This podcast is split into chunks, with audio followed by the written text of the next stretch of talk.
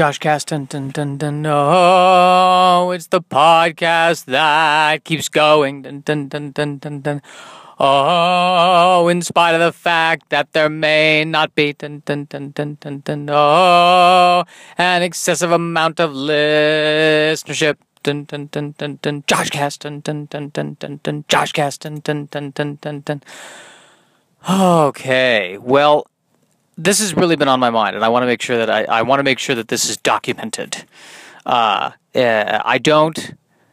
object to what Donald Trump is doing by issuing travel bans on countries that may harbor terrorists. He claims that this is not a discriminatory action against Muslims, and I disagree. I believe that it is, and I feel that I have to say it out loud. So that when I have grandkids and they said, well, what did you do when these actions were taken? How did you fight the good fight? I can say I made a podcast about it, and one, perhaps two, people listened to it. And I can play them the podcast, and they can say, we see why you're not in the history books.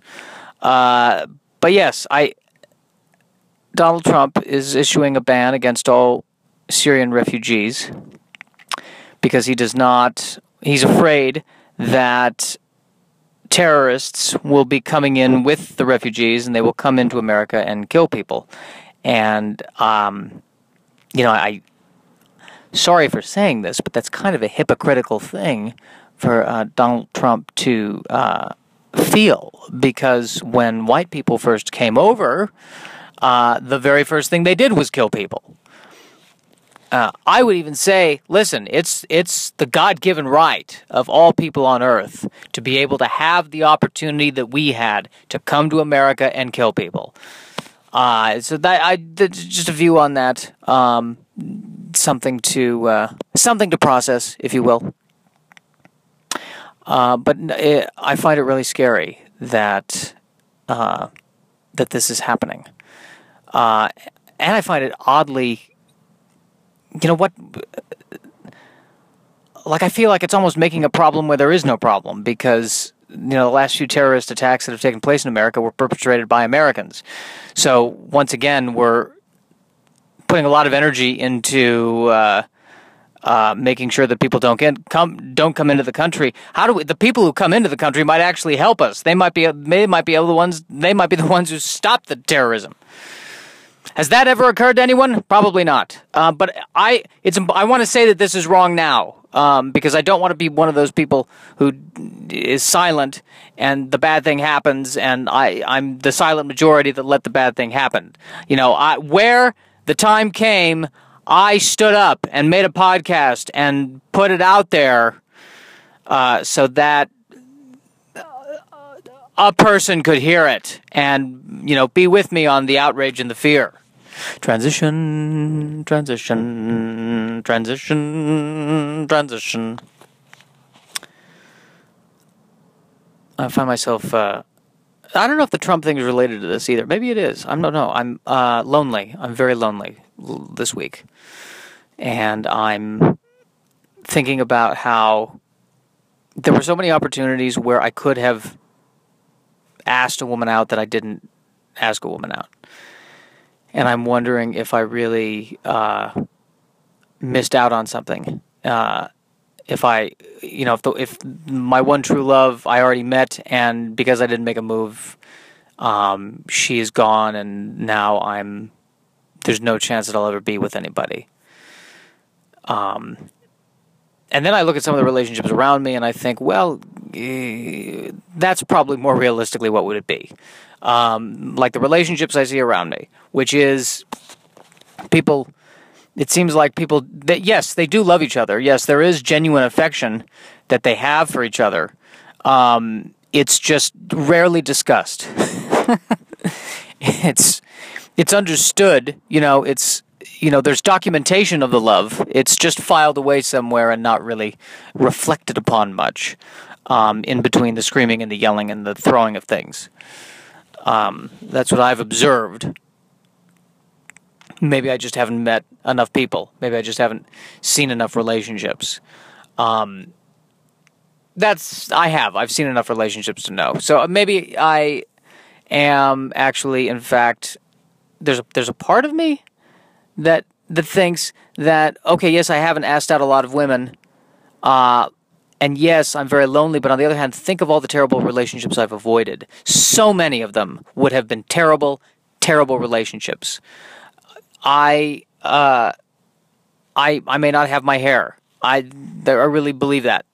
All of my hair. I mean, I may be totally hairless from the stress of the kinds of relationships. Because I also can't help but wonder, you know, the kind of women I'm attracted to.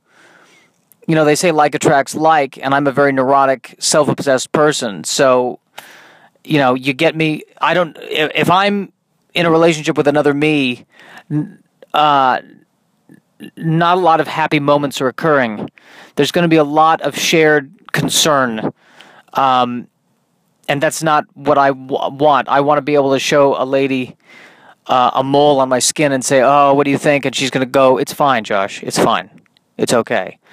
But knowing me, I'm going to end up with a lady who's like, "No, we need to call someone immediately. Oh my God, you're going to die. You're going to die. You're going to die.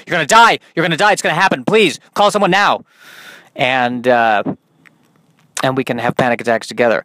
Although, as I describe that, in a weird way, that actually sounds kind of romantic, having panic attacks together. Because at the very least, I do want to be in a relationship with a woman who, and this is the best way I can describe it, I want to be in a relationship with a woman who, where I look at her and she looks at me, and her look seems to say, yes, I too see how screwed we are as a world. It's like a shared, yeah, I see it. It's kind of like how you watch the show The Office, and there's that moment where they look directly into the camera and go, "Are you seeing this?" That's what I find attractive. A woman who looks at me and is like, "You're seeing this too, right?" And I'm like, "Yeah, I am." Okay, well, let's go make love in the panic room. That's for me. That there you go. That's it. That's right there. That's happily ever after, safely ever after with, you know, legal counsel. Transition. I have this new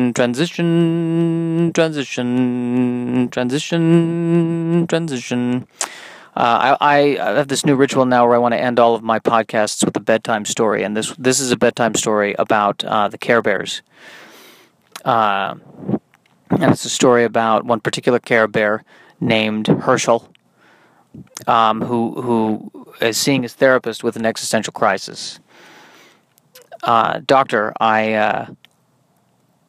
have a problem." "Well, please, Herschel, tell me what it is." "Well, doctor, I don't care." "Well, Herschel, what don't you care about?" "Anything. I don't care about anything. I know that there's suffering. I know, you know, there are the other Care Bears. I don't care about any of them. I don't care about anyone on Earth. I don't care whether or not the next DC animated movie or the next DC live action movie is particularly good. I don't care. I lost the ability to care." "Interesting, Herschel. When did you notice this?"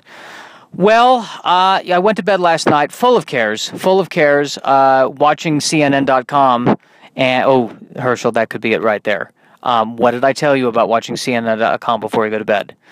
It's not healthy for someone who cares to watch CNN.com. I know, doctor, I know, but I couldn't. I was watching CNN.com, and I was contemplating the plight of existence and the fact that, you know, my friends up north are soon going to be drowning because there's no more ice, and we're just watching what's going on in the realm of political artifice and all what have you. And I found myself, and I fell asleep, and then I woke up, and then I felt fantastic.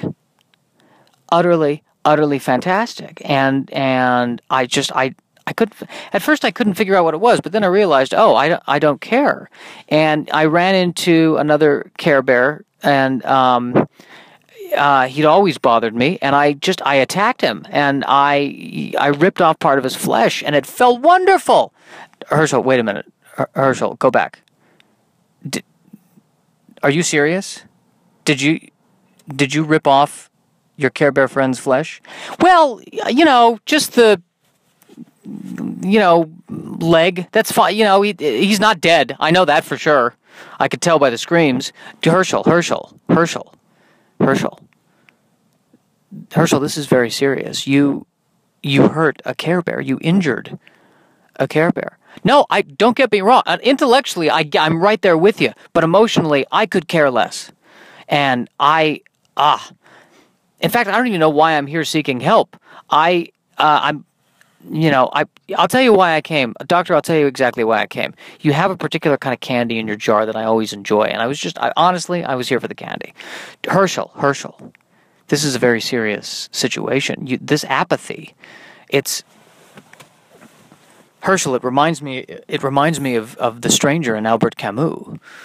Doctor, you know, it's funny.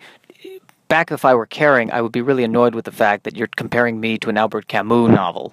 But now that I don't care, I'd like to hear you continue talking about how I'm an Albert Camus character. Please continue. Herschel, I think you're missing the point. You can't just eliminate morality like this. You can't just kill for no reason. There are laws. You of all people, as a Care Bear, should know this. Your mission is to spread care and love and joy throughout the world. Doctor, what has that accomplished? What have we done with the Care Bears? You know how much we've been caring? Do you know how much energy I've been shooting out of my chest? Love energy shooting out of my chest. I went to Washington, D.C. the other week. All the Care Bears, we went to Washington, D.C. We shot love out of our chests, out of our tits. We were shooting love out of our tits right in the face of the congressman. And it was like nothing happened. Nothing happened. It was a great photo op, but nothing happened. You know, Herschel, you're suddenly sounding like someone who cares with the way that you're raising your voice. Doctor, you're right. You're right. The guilt is suddenly coming back. God, I feel awful. Well, Herschel, that's why I'm here. That's what therapists do. We make things worse. In a good way, but we make things worse. Well, God, I ripped off my Care Bear friend's leg. Herschel, do you know the name of your Care Bear friend? Listen, we're dealing with me not caring, but the narcissism, that's still a bigger issue. This is the end of the podcast, and the children sing and the children play. This is the end of the podcast.